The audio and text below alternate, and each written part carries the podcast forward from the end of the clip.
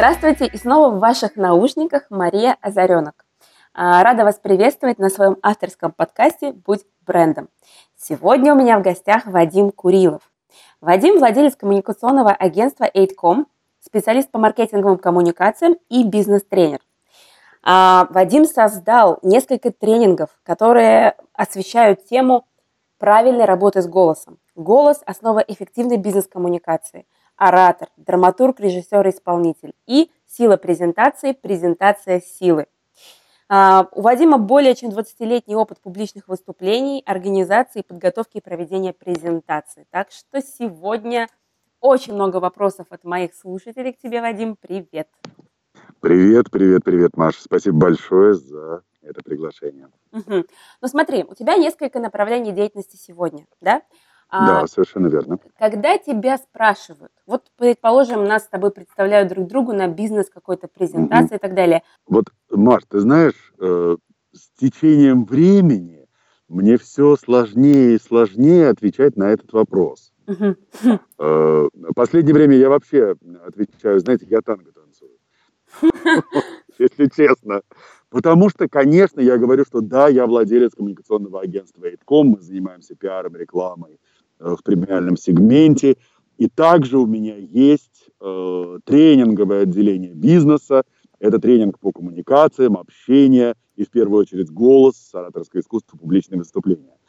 Хотя последнее время я чаще говорю, что я тренер по голосу, ораторскому искусству, публичным выступлениям. Угу. А также у меня есть пиар-агентство, которое занимается премиальным сегментом. Слушай, интересно, то есть у тебя акценты смещаются. А почему? Да. А, ты знаешь, ну, наступил такой период в жизни, когда я понял, что мне снова надо что-то менять. Э, я в данном случае не менял так радикально, как в прошлый раз, потому что вообще-то я преподаватель английского языка. Хм. я 10 лет проработал у Галины Санны Китайгородской в Центре интенсивного обучения. И вообще-то еще написал э, два учебника американского английского. Вау, вот. так. Да, и только потом полностью изменил свою жизнь, э, не дописав, к сожалению, конечно, кандидатскую диссертацию, и пошел, в общем, на начальную позицию в пиар и как-то сразу попал в пиар люксовой парфюмерии и косметики. Угу. Вот, и уже через некоторое время организовал свое агентство. Но, собственно говоря, это к тому, что сейчас тоже настал такой период, когда я понял, что мне э, хочется вернуться к преподаванию. Но, наверное, не английского языка. И, собственно, я искал то, чем я мог бы заниматься. А поскольку, ну, и, собственно говоря, это даже был социальный заказ потому что мои пиар-клиенты начали меня просить э, позаниматься голосом. Э, у меня садится голос, когда я выступаю, выхожу на сцену, комок в горле, что делать? Но они же видят, что я бесконечно на сцене, я организую презентации, угу. я провожу презентации, я помогаю делать презентации и так далее. Э, кто-то просил послушать у меня будет там важное выступление, послушай меня, как я буду выступать, порепетируй сам. Угу. Или там, помоги мне выстроить мою презентацию как, собственно, документ, PowerPoint презентацию, чтобы все было логично. И, в общем-то, это способствовало тому, что я начал этим заниматься. Я понял, что вот это э, то, чем я хочу заниматься. Собственно, голосом я занимался еще в институте, когда учился. Это было очень много лет назад. Я еще тогда начинал заниматься голосом, и моим первым учителем по голосу и технике речи была диктор всесоюзного радио Лора Еремина, хм. которая вела передачу «Поэтическая тетрадь» на всесоюзном радио. Ого! Вот, так что это вот... То есть ты, получается, в некотором смысле сделал э, такой круг и вернулся к истокам, но на уже другом уровне. Да, да, да, в определенном смысле, да я вернулся к истокам совершенно уже на другом уровне, уже совершенно другим опытом, потому что я работаю в Китайгородской. Это 10 лет обучения общению на иностранном языке. И работа с группой, групповая динамика, вот эта вся история. Потом пиар, мероприятия, и, так сказать, и тоже общение совершенно другого характера. Угу. Ну, вот. ну вот смотри, а, вот я вообще изначально хотела предложить нам как раз три направления нашей беседы, потому что те вопросы, которые дали мои подписчики заранее тебе, когда я анонсировала, так. что у нас будет с тобой встреча, они как раз вот в эти направления и разделились. И угу. первое, это как раз связано с ивент-маркетингом, с ивент-индустрией. Потому что сегодня, ну, в общем, я вижу такую тенденцию, что очень многие люди а, приходят в эту индустрию или идут в нее, знаешь, с такими розовыми очками, вау, да что такого, там сделать праздник, или там сделать презентацию, это так круто, всех объединил, собрал, денег заработал и пош... ну, как бы, и эгегей. То есть э, коммуни... эти ивент-агентства, они рождаются достаточно часто. Я не знаю, замечаешь ты это или нет? Ну да, конечно, конечно, конечно. Вот. При этом такого, чтобы прям успеха и результативности, да, добиваются не так уж и многие. А, скажи, пожалуйста, какими клиентами ты вообще, в принципе, работал в своем агентстве? Какие яркие проекты вы а, делали? Ты понимаешь, дело в том, что у меня все-таки действительно есть специфика. Эм, это в первую очередь люксовая парфюмерия и косметика.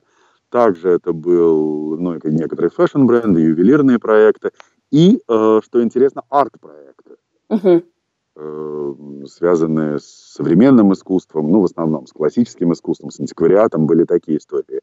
Но вот эта вот история с э, парфюмерией и косметикой, она, конечно, очень любопытная, очень интересная, потому что это всегда работа не только с одним брендом, но работа с, очень часто с несколькими брендами. То есть если мы делаем презентацию ароматов Йоджи Ямамото, мы работаем, естественно, с fashion ом Йоджи Ямамото. Uh-huh. Если мы делаем презентацию нового аромата Burberry, мы работаем с fashion ом Burberry. Угу. S.T. Dupont, мы работаем с компанией, которая занимается аксессуарами Dupont. Угу. То есть э, Davidoff когда-то у нас был, и мы делали гольф-турниры Davidoff, и это был э, и коньяк, и сигары Davidoff, и ароматы Davidoff. То есть это вот такая вот очень любопытная история. То есть, получается, начинаешь работать с одного направления этого бренда, да, и потом дополнительные уже берешь fashion. Да, ты, То есть пошла ты по привлекаешь цепочке. партнеров, ты угу. начинаешь работать с партнерами. У тебя, естественно, очень расширяются так сказать, твои горизонты.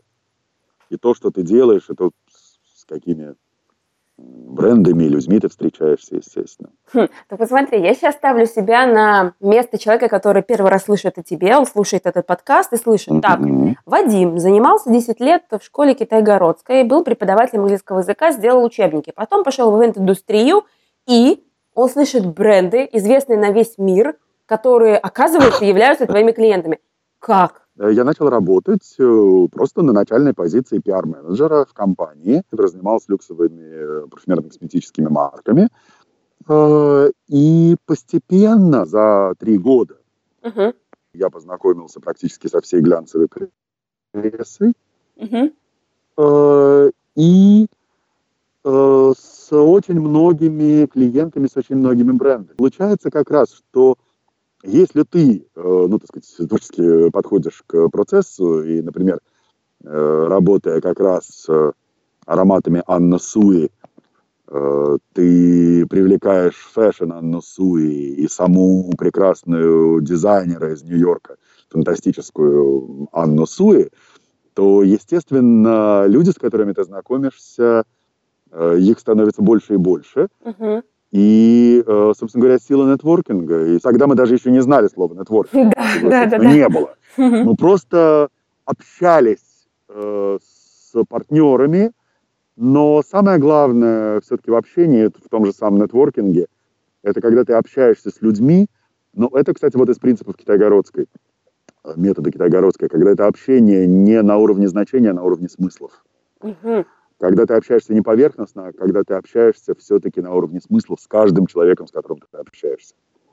Это очень важно. То есть получается, что э, благодаря вот э, этому опыту у тебя получалось вот эти, можно сказать, знакомства и интерес к тебе, ну, который начал, вот ты делаешь первый проект, сразу да. кто такой Вадим, и ты смог трансформировать да. этот интерес уже в общение на уровне смыслов, в более глубокое взаимодействие, и да. люди пошли к тебе доверяя. Да, совершенно верно. И через три года я не открывал агентство вот так. Вот сейчас я придумал, ну-ка позанимаюсь-ка я ивент-индустрией.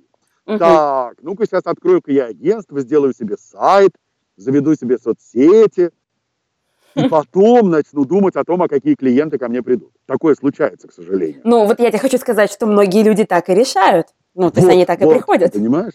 Вот ты понимаешь, на самом деле а, ну, у меня-то уже были клиенты, которые просто хотели работать со мной. И, ну, просто так совпало, что мой французский шеф э, уезжал из страны, ушел из компании, в общем, мы ушли вместе, И в результате там долгих каких-то историй в течение года я все-таки открыл свое агентство в 2005 году. Uh-huh. Вот, потому что уже были люди, которые конкретно хотели работать со мной. Потому что они меня знали, была ситуация, было понятно, что происходит у нас в компании, что я ухожу, и люди просто уже приходили ко мне. И вот. мне нужно было просто формально зарегистрировать компанию и уже э, сказать, совершенно нормально работать. Угу. Вот смотри, на самом деле я про персональный бренд хотела поговорить с тобой в конце. Но то, угу. что ты сейчас мне рассказываешь, это уже иллюстрация того, как работает персональный бренд. Ты согласен Конечно. с этим? Безусловно. Конечно. А, при том, что, если я правильно поняла, ты был наемным сотрудником, но благодаря твоим определенным личностным качествам, а, нетворкингу, да. да. то есть ты создал сеть связей людей, которые знали тебя в определенном качестве и, доверяя тебе, они просто пошли к тебе. Да, да, совершенно верно. Совершенно верно. Это именно так и произошло вот буквально за три года. Угу. Слушай, супер. Ну, потому что я сначала был там менеджером по рекламе и пиар, потом я стал руководителем отдела рекламы и пиар в этой компании. И вот это, кстати, дорогие слушатели, это, кстати, ответ на вопрос, надо ли строить персональный бренд, если ты работаешь где-то. Потому что очень часто случается, что компании меняются, закрываются, уходят, приходят, но вы как специалист, как эксперт, а, люди, клиенты часто идут за вами. Вадим, прекрасный пример. Я, он как раз подтверждает это правило. Круто. Между прочим, это действительно очень важно, потому что не только владельцу собственного бизнеса нужно быть персональным брендом. Если ты работаешь наемным сотрудником, ты все равно должен быть персональным брендом, и тебя будут перекупать, за тебя будут бороться, тебя будут хотеть. Э, тебя будет хотеть собственное руководство. Понимаете? Потому что на тебя действительно идут клиенты.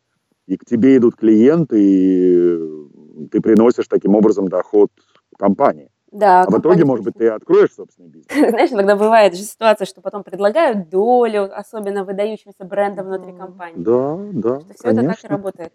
Конечно. Так, отлично. Ну, то есть э, пошла каскадная реакция, началось с того, что ты работал в найме, работал с брендами, ушел, с ними начал уже плотнее взаимодействовать.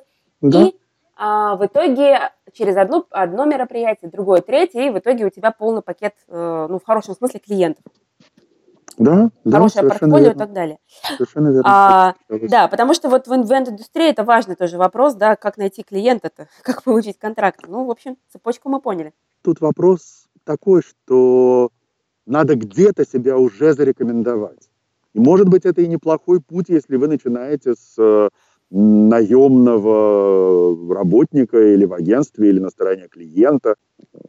И тогда это вы уже зарабатываете свою, свою репутацию. На самом деле, э, действительно, может, ну, я-то уверен, что не имеет смысла с полного нуля открывать ивент-агентство. Ивент-агентство нужно открывать тогда, когда у тебя есть уже определенная репутация, и лучше, если эта репутация все-таки в какой-то сфере профессиональной. То есть, пожалуйста, ты можешь и свадьбы организовывать, но ты можешь сначала организовать свадьбу своих друзей, просто им помочь, может быть, за какие-то небольшие деньги или вообще бесплатно. Потом уже тебя начнут рекомендовать, и те гости, которые были на этой свадьбе, я свадьбы, правда, никогда не организовывал в жизни, но у меня есть друзья, которые организуют свадьбы. И очень крутые, и серьезные свадьбы.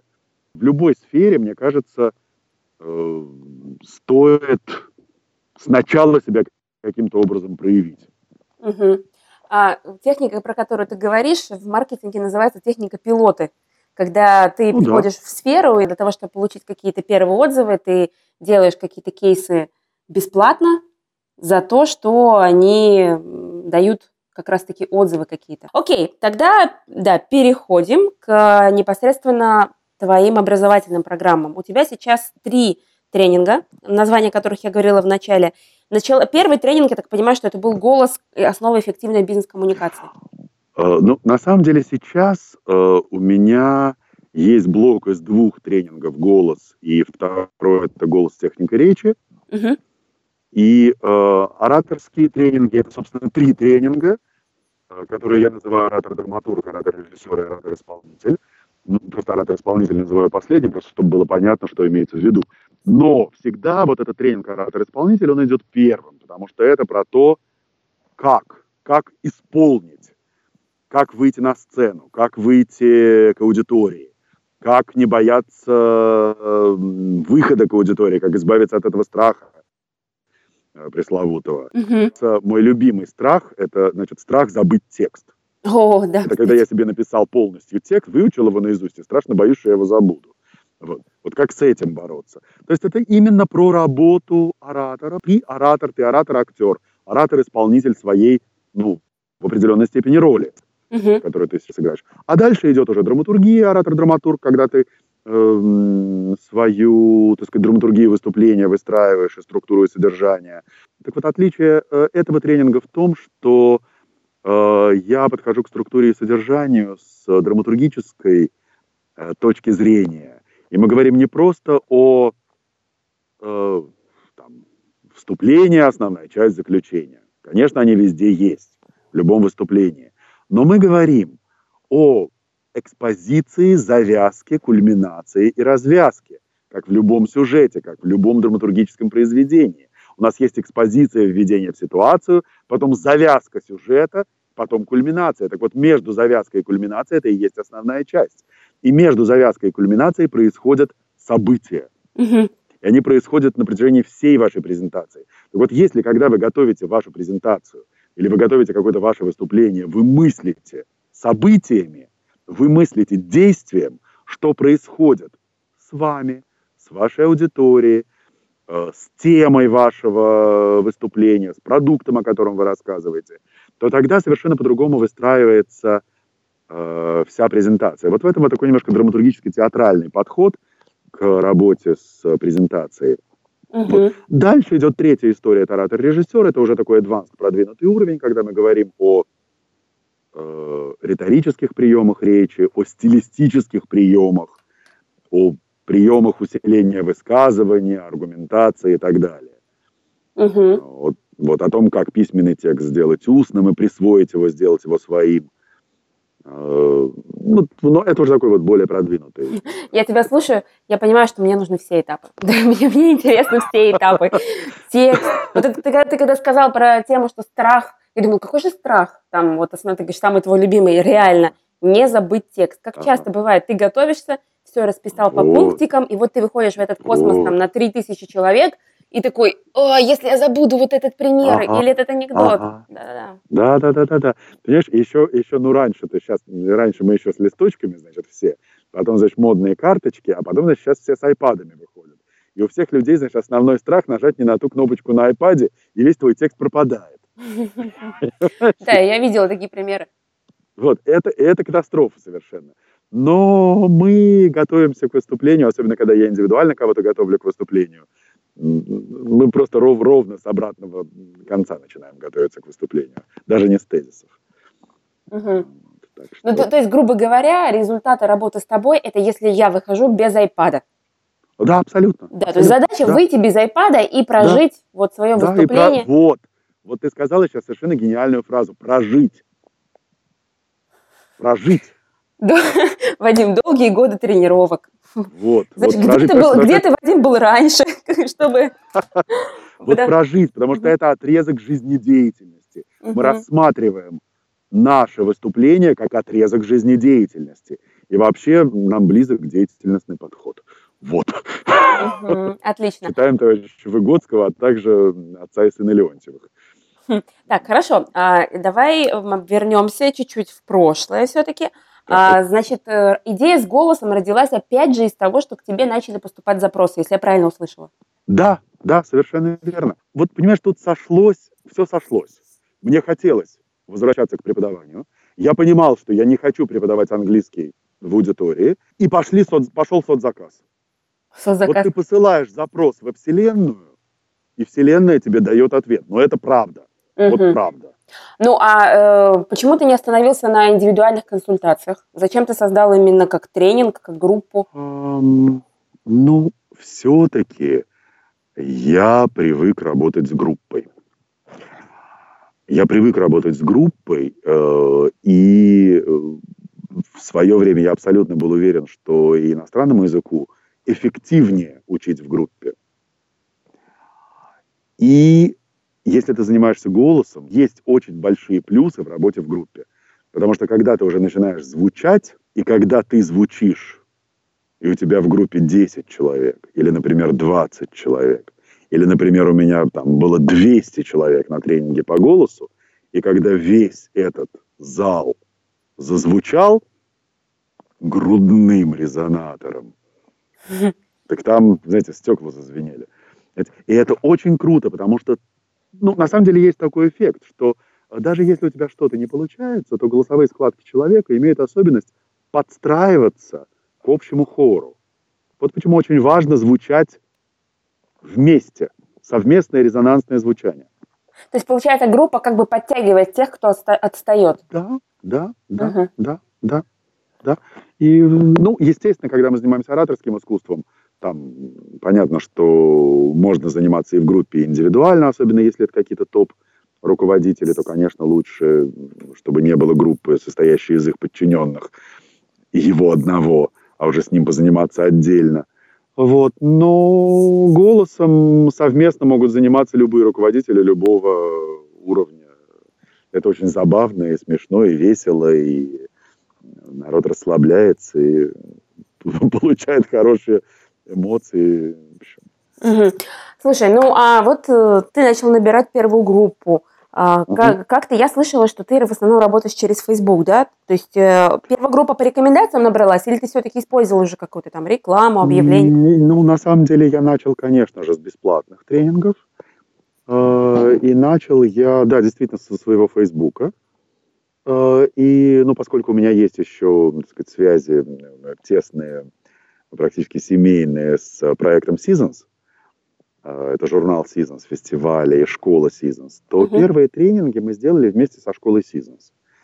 И, соответственно, это была аудитория школы Seasons, аудитория Seasons, плюс аудитория меня, моего Фейсбука. И это были первые э, бесплатные тренинги, небольшие, такие презентационные, уже на этих тренингах люди получали нормальные инструменты для дальнейшего развития, для дальнейшей работы с дыханием, с голосом и так далее. Ну и дальше было сарафанное радио.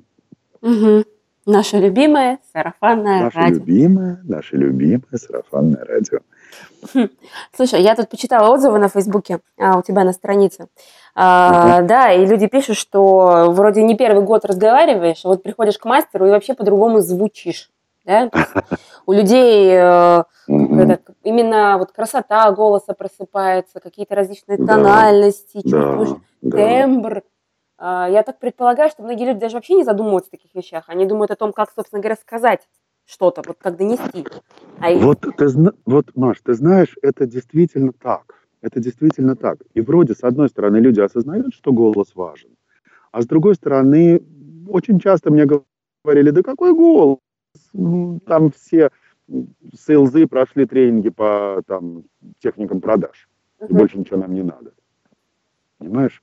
Или там, нет, у нас весь маркетинг прошел э, тренинг «Эффективные переговоры». Uh-huh. Не, я совершенно не против тренинга «Эффективные переговоры» или техники продаж. Они безумно важны. Но это действительно факт. Если ты начинаешь там делать свои продажи или там вести переговоры, или там интервью давать, каким-нибудь там слабым, э, зажатым, э, неуверенным голосом,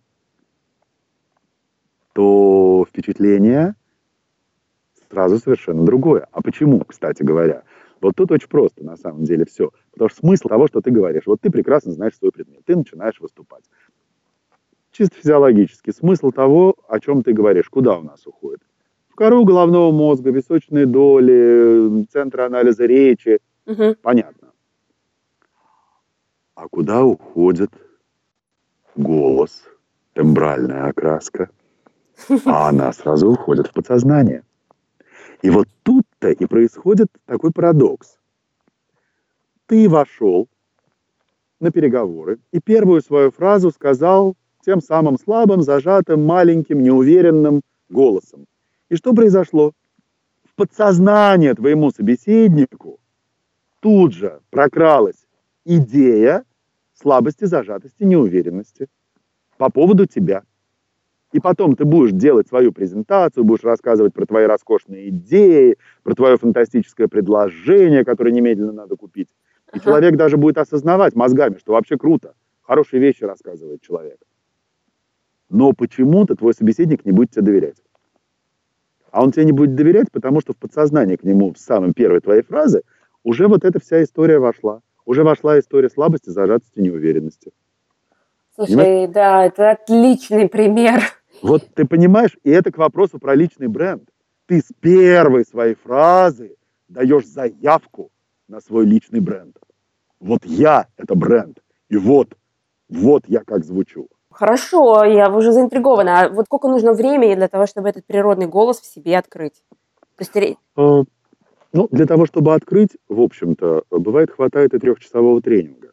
Угу. Ну, обычно, обычный мой стандартный тренинг – это однодневный либо двухдневный. Но дальше, конечно же, ты открыть-то это в себе откроешь. Понятно, что у тебя автоматизированный навык не сформируется за один день и за два дня. 30-40 э, дней упражнений для того, чтобы те вещи, которые ты для себя открыл даже на маленьком трехчасовом тренинге, чтобы они у тебя вошли в твое тело. Угу. И чтобы они автоматизировались, чтобы это стало автоматизированным навыком. То есть работаешь через тело, получается, да? Безусловно, безусловно, потому что все идет через тело. Угу. Абсолютно. Вот, вот этот body-mind connection, у тебя идет тело, эмоции, мысли. Тело, эмоции, мысли. Мысли, эмоции, тело. Эмоции, мысли, тело. И вот так вот все движется. А, очень близко мне то, что ты сейчас рассказываешь. А, вот на самом деле ведь тренингов ораторского искусства ну, достаточно много, да? Ну да. И я думаю, да. что основная часть сводится все-таки к каким-то эм, ну, назовем это так, может, вам поверхностные вещи, про то, как сказать что-то, да, как там скомпозицировать. Вот ты да? знаешь, я это называю, Маш, ты права, я это называю три притопа, два прихлопа. Понимаешь? Учат техникам. То есть я абсолютно не против техник. Техники это прекрасно. Но когда у тебя за техниками не стоит какая-то э, философия, методология и там, не знаю, подход – то, к сожалению, это не работает. Угу. Но с другой стороны, смотри, то, что вот сейчас ты мне объяснил, мне стало понятно. Я, у меня был вопрос, в чем фишка твоего подхода. Угу. Я да. сейчас уже поняла. Вот на таком простом да. примере, э, зная как раз-таки про то, что вообще 99% продаж, они осуществляются именно на подсознательном уровне. Да? Да, я, я тебя услышала. Но э, ведь это же для того, чтобы это донести, это надо объяснить людям? Конечно, безусловно. Дальше, естественно, включаются и ораторские навыки, и презентационные, навыки переговорщика, и техники продаж. Естественно, все это включается, все это необходимо, безусловно. Это такая основная мысль в том, что все-таки история с голосом – это базовая история. Угу. Это то, с чего я рекомендую начинать. И то, к чему я рекомендую регулярно возвращаться. Потому что, ну, забывай если ты там этим не занимаешься и не, не уделяешь этому внимания, то ну, любой навык уходит. Угу. Поэтому вот, вот, конечно, потом будут и техники продаж, и ораторские все дела, естественно. Угу. Так, хорошо. А вообще, в принципе, вот в общей массе возьмем, э, с какими запросами приходят люди? Звучит ли в запросе ну, персональный бренд? Знаешь, э, люди приходят с разными запросами. На самом деле, последнее время все чаще и чаще то есть я не знаю, может быть, это я там долгое время занимался тем, что я создавал потребность, чтобы потом ее удовлетворять. Вот. Но, похоже, потребность я уже создал. И, в общем, в основной своей массе э, все, так сказать, вот люди, которые каким-то образом связаны с общением, они понимают, что голос – это важно. Э, и сейчас, вот, кстати, все больше и больше людей приходят именно с запросом э, не просто, что мне нужно выступать, а что мне нужно каким-то образом проявлять себя, чтобы меня узнавали, чтобы меня знали, чтобы меня правильно понимали.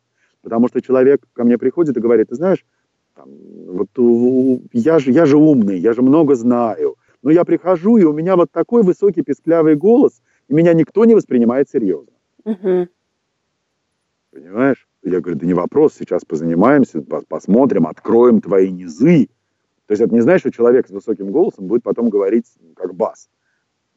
Там, человек с высоким голосом найдет свои низы. Точно так же, как ко мне приходит человек, который говорит, я руководитель, а у него красивейший то тембр голоса. Вот мне говорят иногда, зачем он вообще к тебе пришел, у него такой роскошный тембр голоса. Вот приходит ко мне человек с таким чарующим тембром голоса. Но дело в том, что этот человек говорит вот так вот все время, своим чарующим тембром голоса, вот так вот вообще не повышая его. И, в принципе, этот человек вот так вот говорит, примерно через две минуты все засыпают. Да, я уже поняла. Я не знаю, передаст ли вот эта запись то, как ты э, взаимодействуешь со своим голосом, как ты им управляешь. А на самом деле человек ко мне еще приходит с каким запросом? Он ко мне приходит, я, говорит, начальник. Ну, там, окей, там, среднего звена, начальник отдела и меня не слышат. Я говорю, ну в каком смысле не слышат? Да, говорит, физически. Физически, говорит, не слышат. А от этого не слышат. И, так сказать, уже в переносном значении этого слова народ не понимает вообще, что я говорю. Угу. Вот. И мы начинаем заниматься тем, что вот этому роскошному, низкому, красивому, но глухому тембру голоса мы добавляем звонкости и полетности. А звонкости и полетность ты можешь добавить, если ты проработаешь верхние регистры. Угу. Понятно, получается, у человека раскрываются все, как бы, все в доступе, и низы, и да, верхи, и да, он может уже да. в зависимости от ситуации да. брать их для себя. Брать их то или иное. И вот это и есть личный бренд. Вот приходит начальник, вот у него, вот его не слышат. Ну какой ли? Он говорит, ну вот я, я же должен представлять себя. Да? Угу нечто серьезное. Да? Или человек, который там со стартапом с каким-то. Я прихожу, а говорит, меня ни один инвестор серьезно не воспринимает, потому что я чего-то там шепчу и, и, и пищу. А я должен быть, а у меня я ж такой умный. А правда человек умный, правда у человека совершенно роскошные идеи и потрясающие совершенно идеи для стартапа, которые просто требуют инвестиций. Угу. Можно позаниматься, можно раскрыть тот самый голос. И действительно, вот ты совершенно права. А, когда говоришь, что действительно человек иногда открывает а, голос, который ему вообще не знаком. И мне вдруг человек говорит, ой, а что-то я заговорил не своим голосом. А я говорю, вы знаете, а это как раз вы заговорили своим голосом. Вот что интересно. Вы просто с ним не были знакомы. Хм. А, знаешь, меня очень вдохновляют истории, когда человек приходит решить какую-то свою, там, не знаю, к эксперту решить какую-то бизнес-задачу, да, а потом в процессе он начинает раскрывать себя. То есть не просто бизнес-задачу да, решает, а вообще да, добавляет красок да. вообще в свою жизнь, становится да. более настоящим. Это, конечно, очень круто. И вот ты знаешь, я тебе хочу сказать, что на самом деле вот так ведь тоже люди приходят. Ну, потому что у меня же везде заявлено ораторское искусство, публичное выступление. Ну, мне говорю, человек приходит и говорит, вот, вот у меня там проблемы с выходом на сцену. Слишком за, захлестывает этот самый адреналин не могу с ним справиться. Вот. Там, мы начинаем заниматься этим, этими самыми страхами, этой всей историей. А в итоге мы все-таки, я говорю, а все-таки давайте-ка голосом позанимаемся. И в итоге мы к этому приходим. Человек приходит с какой-то там, я не знаю, бизнес-задачей, с тем, что ему нужно сделать какую-то э, презентацию инвесторам, просто выстроить эту презентацию для инвесторов. Мы начинаем заниматься этой презентацией, я понимаю, что у него абсолютно зажаты плечи, угу. что у него вообще постоянно напряжен, пардон, тазовый пояс угу. и напряжение в коленях. Я говорю, как вот в таком состоянии вы будете делать презентацию инвестору? И это, собственно, то, с чего мы начинаем заниматься, когда мы занимаемся голосом. Мы начинаем заниматься тем, что мы отпускаем лишнее мышечное напряжение. Я даже не стараюсь не использовать э, термин расслабление, потому что это не расслабление, у нас тело в тонусе мы должны отпустить. И даже по-английски это let, let go. Release tension по-английски. Release tension. Let go of tension. Мы отпускаем лишнее напряжение, которое нам не нужно. Ты, я сейчас слышу тебя и понимаю, что это все-таки офлайн работа, да? То есть это ты лично смотришь, диагностируешь. Насколько все uh-huh. эти методики uh-huh. в онлайне применимы? Потому что сегодня же идет бум а, онлайн обучение. Ты знаешь, ты знаешь, а, они применимы в онлайне, но в онлайне они применимы в сочетании с вебинарами либо в сочетании со скайп-сессиями. У меня есть ученики онлайн, э, с которыми я занимаюсь по скайпу. Я сначала ужасно этого пугался, думал, ну как же так, как же так. Ничего.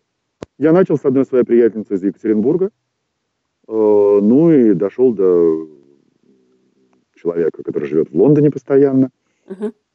Вот. Ну и да, иногда такое случается, и когда, предположим, у человека есть определенные задания, там, какие-то упражнения описанные, и человек делает, выполняет эти задания, потом мы их проверяем во время скайп-сессии, это как раз совершенно все возможно. Угу.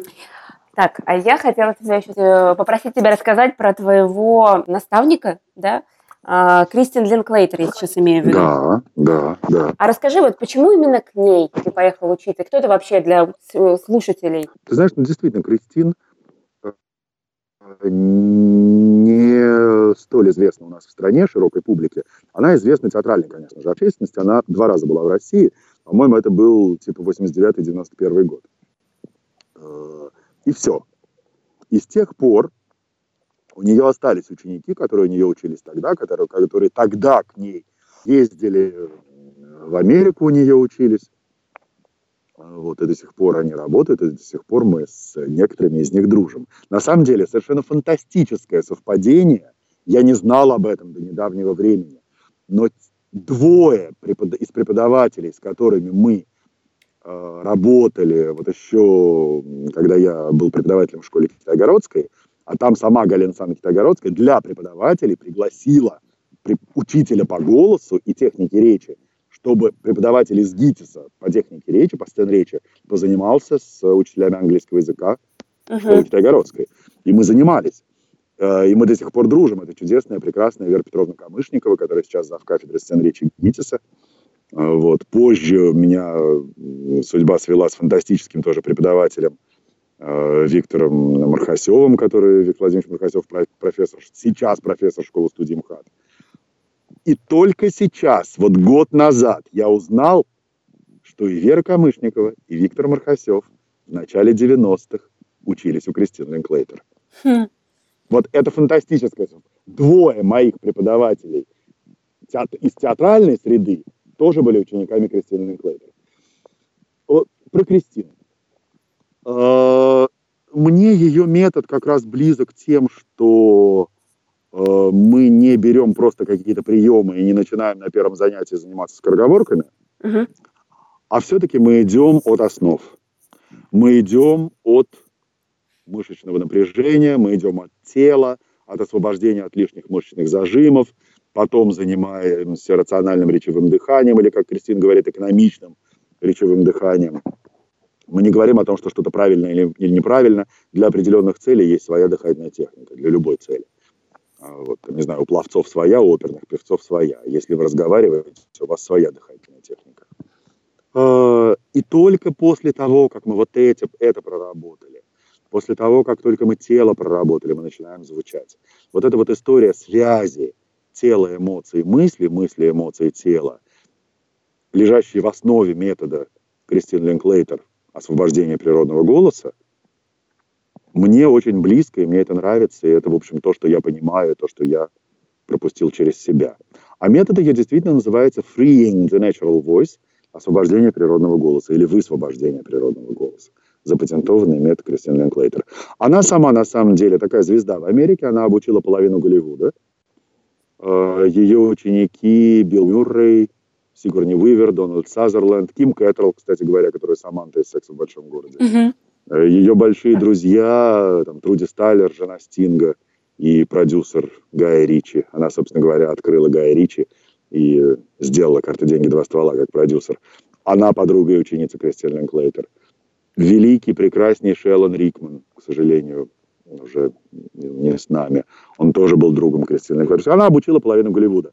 В Америке 90% театральных школ э, работают э, по голосу и речи, э, собственно, по ее методу. Угу. Она долгое время жила в Нью-Йорке и в Америке. Я ездил в ее Нью-Йоркский центр, но не она там преподавала, а только ее топ-преподаватели. До нее там невозможно было добраться, она была там в статусе бога. Вот. И в какой-то момент она решила бросить Колумбийский университет, бросить Нью-Йорк и уехать к себе на родину в Шотландию, где она родилась и прожила до 12 лет. И она уезжает в Шотландию. И в Шотландии, на малюсеньком островочке на севере Шотландии, Оркни, она открывает свой голосовой центр. И теперь весь мир едет к ней на этот маленький островок. Хм. Я, например, вот в октябре, я был у нее в сентябре и в октябре на двух тренингах подряд в этом году в Шотландии. Так вот, в октябре я очень счастлив, что я смог забронировать апрель и июнь этого года. И уже мест почти не было. То есть понятно, в общем, вообще записываются люди за полгода, за год. За полгода минимум, да, за полгода точно. Угу. А ты открыл ее для себя именно тогда, когда ты уже понял, что ты будешь связан с голосом, или все-таки раньше? А, знаешь, я вообще забыл про нее. Я про нее, конечно, в начале 90-х слышал. Э, про то, что она приезжала в Москву. Но потом я совершенно про нее забыл, и мне про нее напомнили. Мне про нее напомнил тоже моя очень добрая приятельница Галина Вельская, режиссер, и, кстати говоря, рекламный режиссер, и режиссер очень крупных мероприятий. Вот, она мне напомнила про Кристин Линклейтер, и я вдруг вспомнил, что да, действительно, я про нее когда-то слышал. Сто лет тому назад, и я стал про нее выяснять, понял, что это то, что мне нравится, э, и поехал первый раз в ее центр в Нью-Йорке. Угу. Но ты это сделал именно для того, чтобы наполнить свою программу? Да. То есть это был такой твой шаг для твоей экспертности? Да, это было осознанно, потому что, ну, поскольку к тому моменту были уже соцзаказы, уже люди хотели, чтобы я это делал, и я хотел это делать. Но я понимал, что я ничего не помню. Что, ну, окей, я, конечно, что-то помню, но методически, чтобы понимать структуру, от чего я ухожу, к чему я прихожу, э, систему упражнений и так далее, мне, конечно, нужно было Э, все это вспомнить. И я понял, что именно метод Кристин Линклейтер – это то, что мне ближе всего. Угу. И я понял, что я хочу изучать этот метод и работать по этому методу. Хм, так, а теперь давай тут раскроем этот момент. То есть ты понял, что ты хочешь идти в направлении голоса. Есть запрос, опять да. же, да? Да. И э, давай я предположу, э, обучение у Кристин Линклейтер совершенно точно не самое доступное обучение с точки зрения финансов. То есть ты летишь в Америку, ну, да. там ну, это да, наверняка да, как-то да. очень очень прилично, наверное, стоит. Ты был уверен в том, что это получится, и ты решил да. инвестировать в то, чтобы стать экспертом и дать людям качественный продукт. То есть такая цепочка была, да? Да, совершенно верно, цепочка была именно такая. Но все-таки я это делал не с полного нуля, угу. а все-таки у меня уже были запросы на это. И я понимал, что людям это интересно, что люди это хотят. А, и я понимал, что люди понимают, что такое голос Вадима Курилова. И самое интересное, что э, вот к вопросу о личном бренде, да, э, уже после того, как я съездил к Кристин, после того, как я почитал ее книгу, э, кстати, издательство в русском языке и в, в русском варианте есть перевод ее книги, но это перевод, сделанный в 93 году, варианта 76 -го года. Uh-huh. А последнее издание ее книги это 2006 год. Я понял, что я могу провести небольшой мастер-класс, потому что я понимаю, как она строит свое обучение, я понимаю эти упражнения, эм, мы стали думать про название. Uh-huh. Я стал думать, знаете, ну как, там, ну как бизнес, знаете, такие традиционные, там, тайная власть голоса, или что-нибудь там, секреты там голоса, или голос, э, там, не знаю, успех вашего бизнеса. Uh-huh. Ну вот, вот такие вот. А потом моя жена, которая, собственно, главный редактор Seasons, руководитель, э, директор Seasons Project, она мне сказала, нет, слушай, говорит, знаешь, это вообще не для нашей аудитории, это полная фигня, у нас в Seasons это никто не воспримет.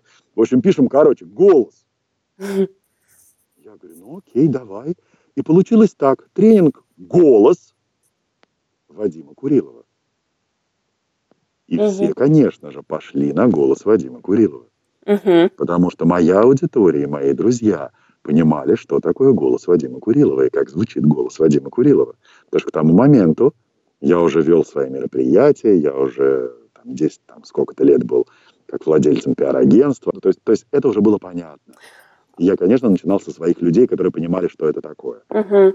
Слушай, тоже э, я для слушателей сейчас акцентирую внимание. Некоторые люди боятся строить бренд, э, и одно из возражений – а, ну, вот я построю бренд в этой отрасли, а я потом захочу заняться чем-то другим, или найду себя в чем-то новом, да, и как оно вообще.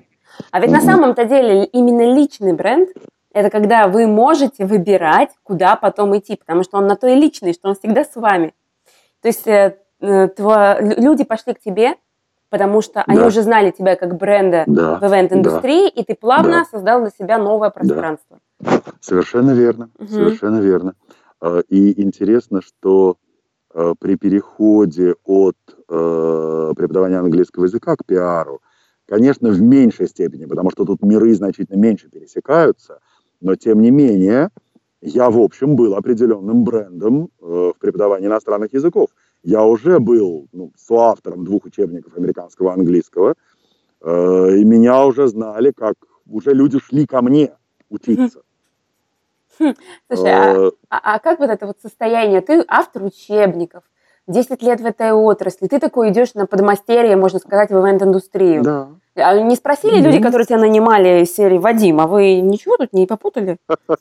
А, да нет, как-то я убедил своего французского шефа, что я хочу этим заниматься, что мне это интересно, что в этом я вижу развитие собственных возможностей собственных способностей, что вот в этом будет развитие меня. Ну, я в какой-то момент понял, что академическая карьера – это не моя, хотя она была прямо вот передо мной выстроена в МГУ. Mm-hmm.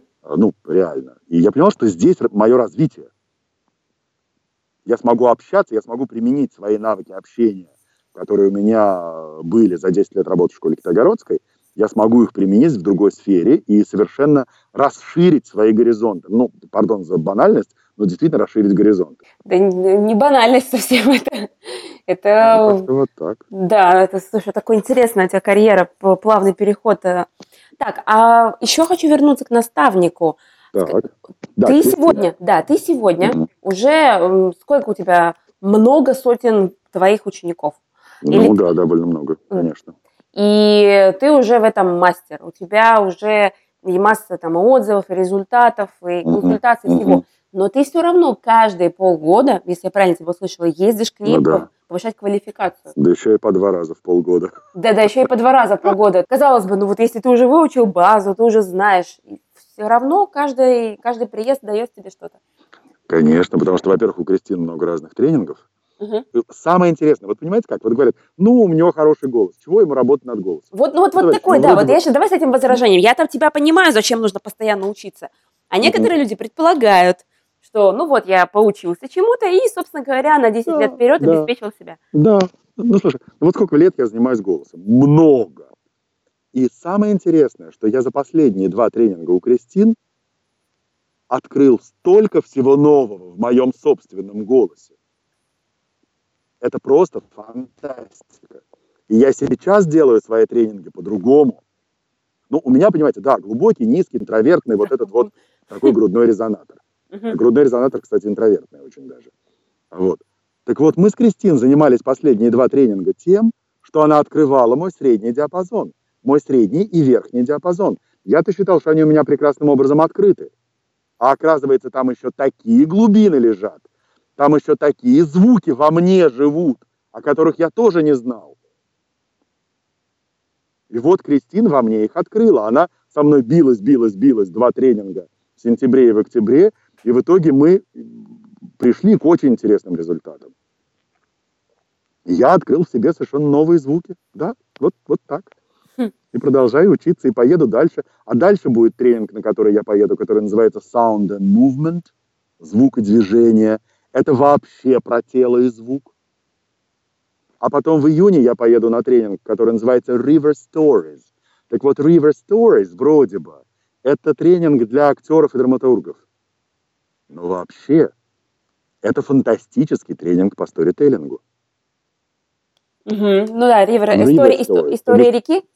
Да, вот э, река, течение жизни, тече, речные истории, течение реки, течение жизни, течение истории. Ты начинаешь своей, со своей личной истории.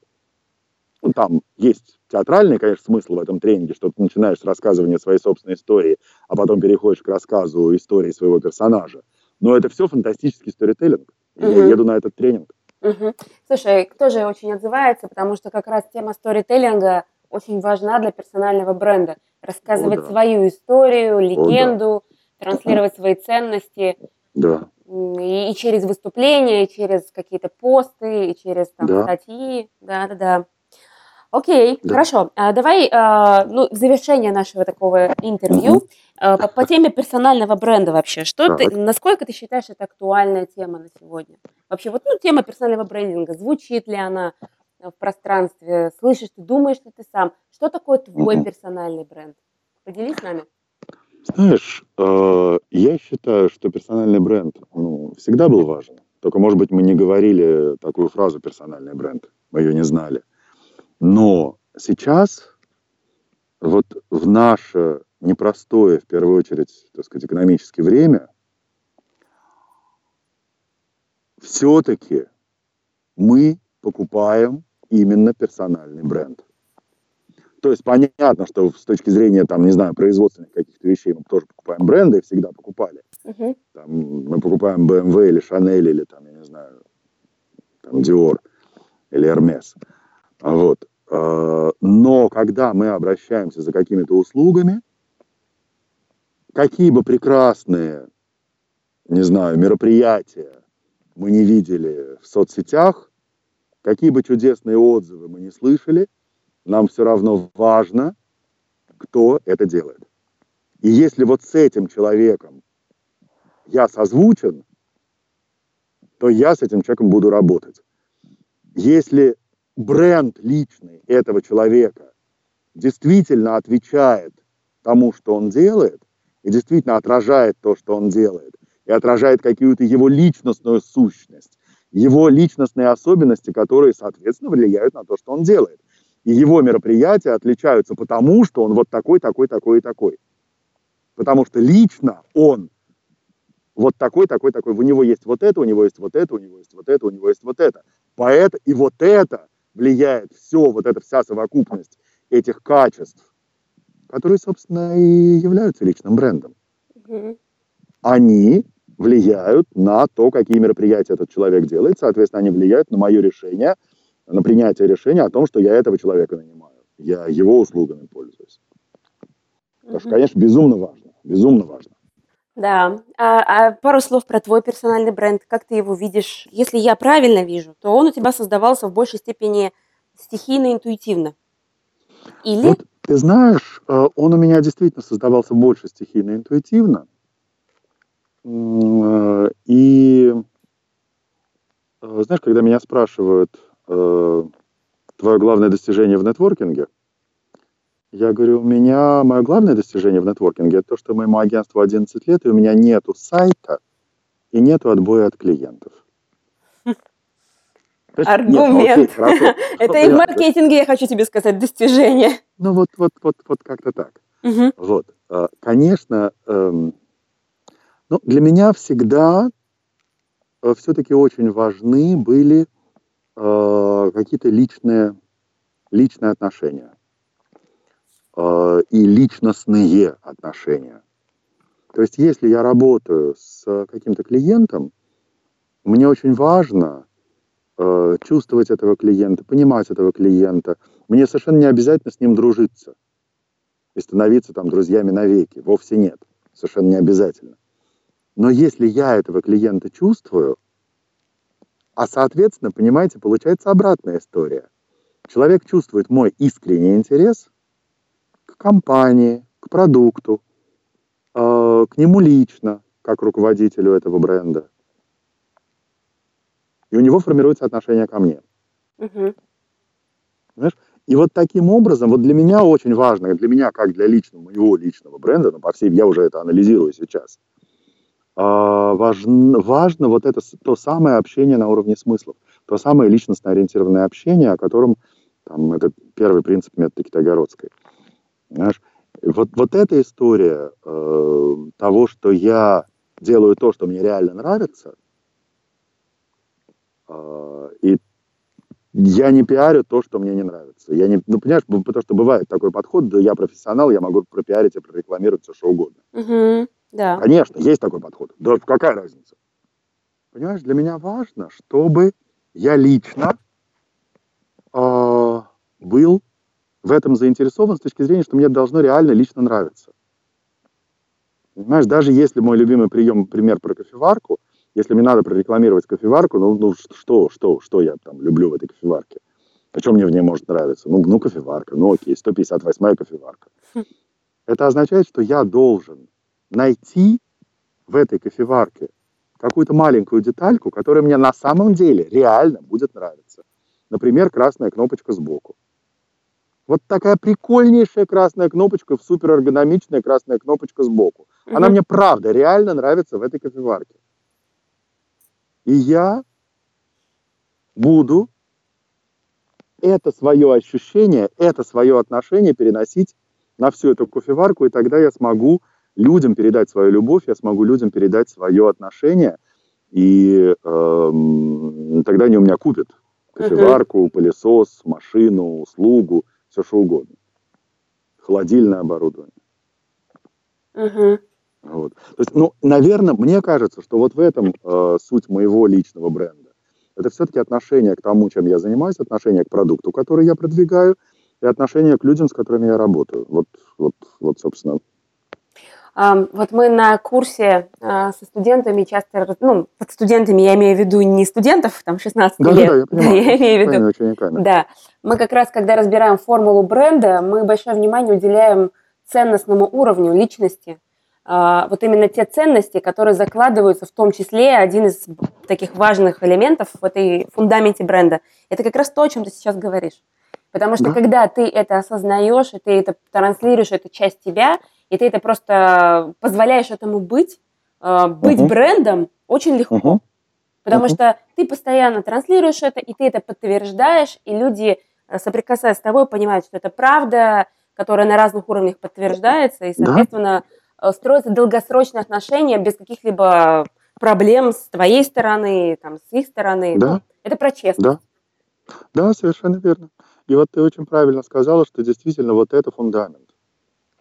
Это фундамент. Совершенно верно. И я, может быть, когда-то это не анализировал, но потом я начал это анализировать. Потом я там, понял, что, ого, а вот, вот, вот, наверное, вот именно это-то и работает. Мгм.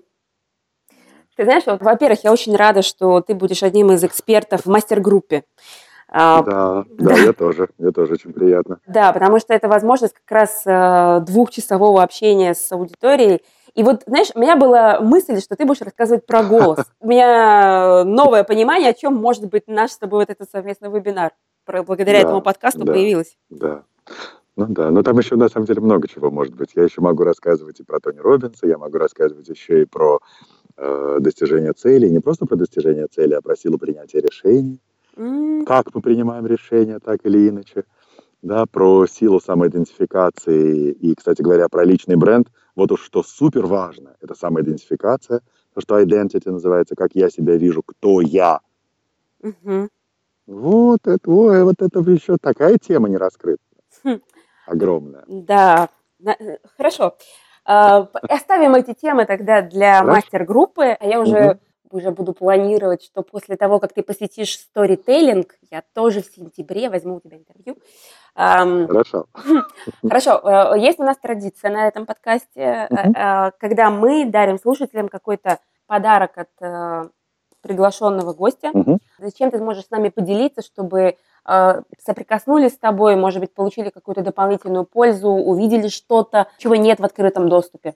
А, Я поделюсь с вами э, упражнение, видео, видео упражнение.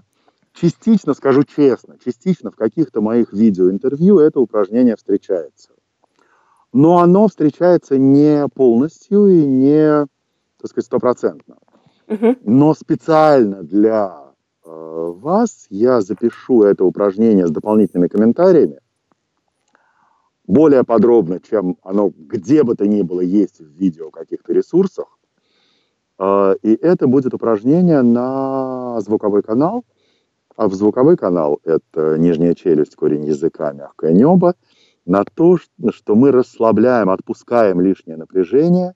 И благодаря этому, благодаря тому, что мы отпускаем лишнее напряжение нижней челюсти, например, или э, корня языка, благодаря этому нам значительно легче говорить, нам значительно легче дышать, значительно легче звучать. Мгм. Вот такое будет небольшое видео, но с моими подробными комментариями для Отлично. специально мастер-группы. А, то есть, грубо говоря,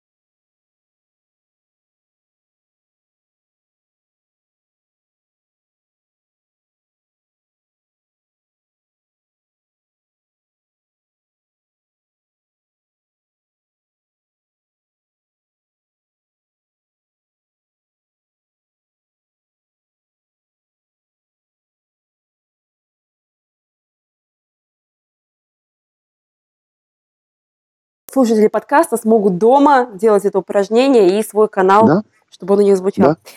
И это как раз упражнение для ежедневного использования. Я об этом тоже скажу в видео. Эм, пять минут в день. Пять минут в день всего. Семь. Окей, три упражнения, это семь. Хорошо, я поняла тебя.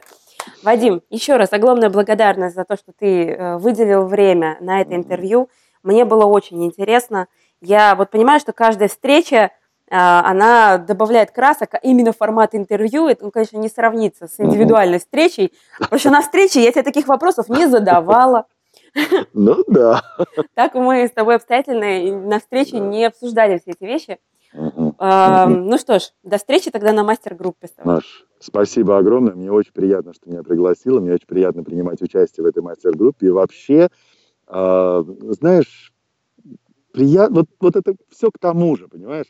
Ты общаешься и работаешь с людьми, с которыми ты на одной волне. И мне очень приятно, что мы с тобой на одной волне, и что мы понимаем друг друга. И я уверен, что у нас очень интересные всякие истории совместные получатся. Так что спасибо большое. Да, я тоже. Ну все, счастливо. Пока, счастливо.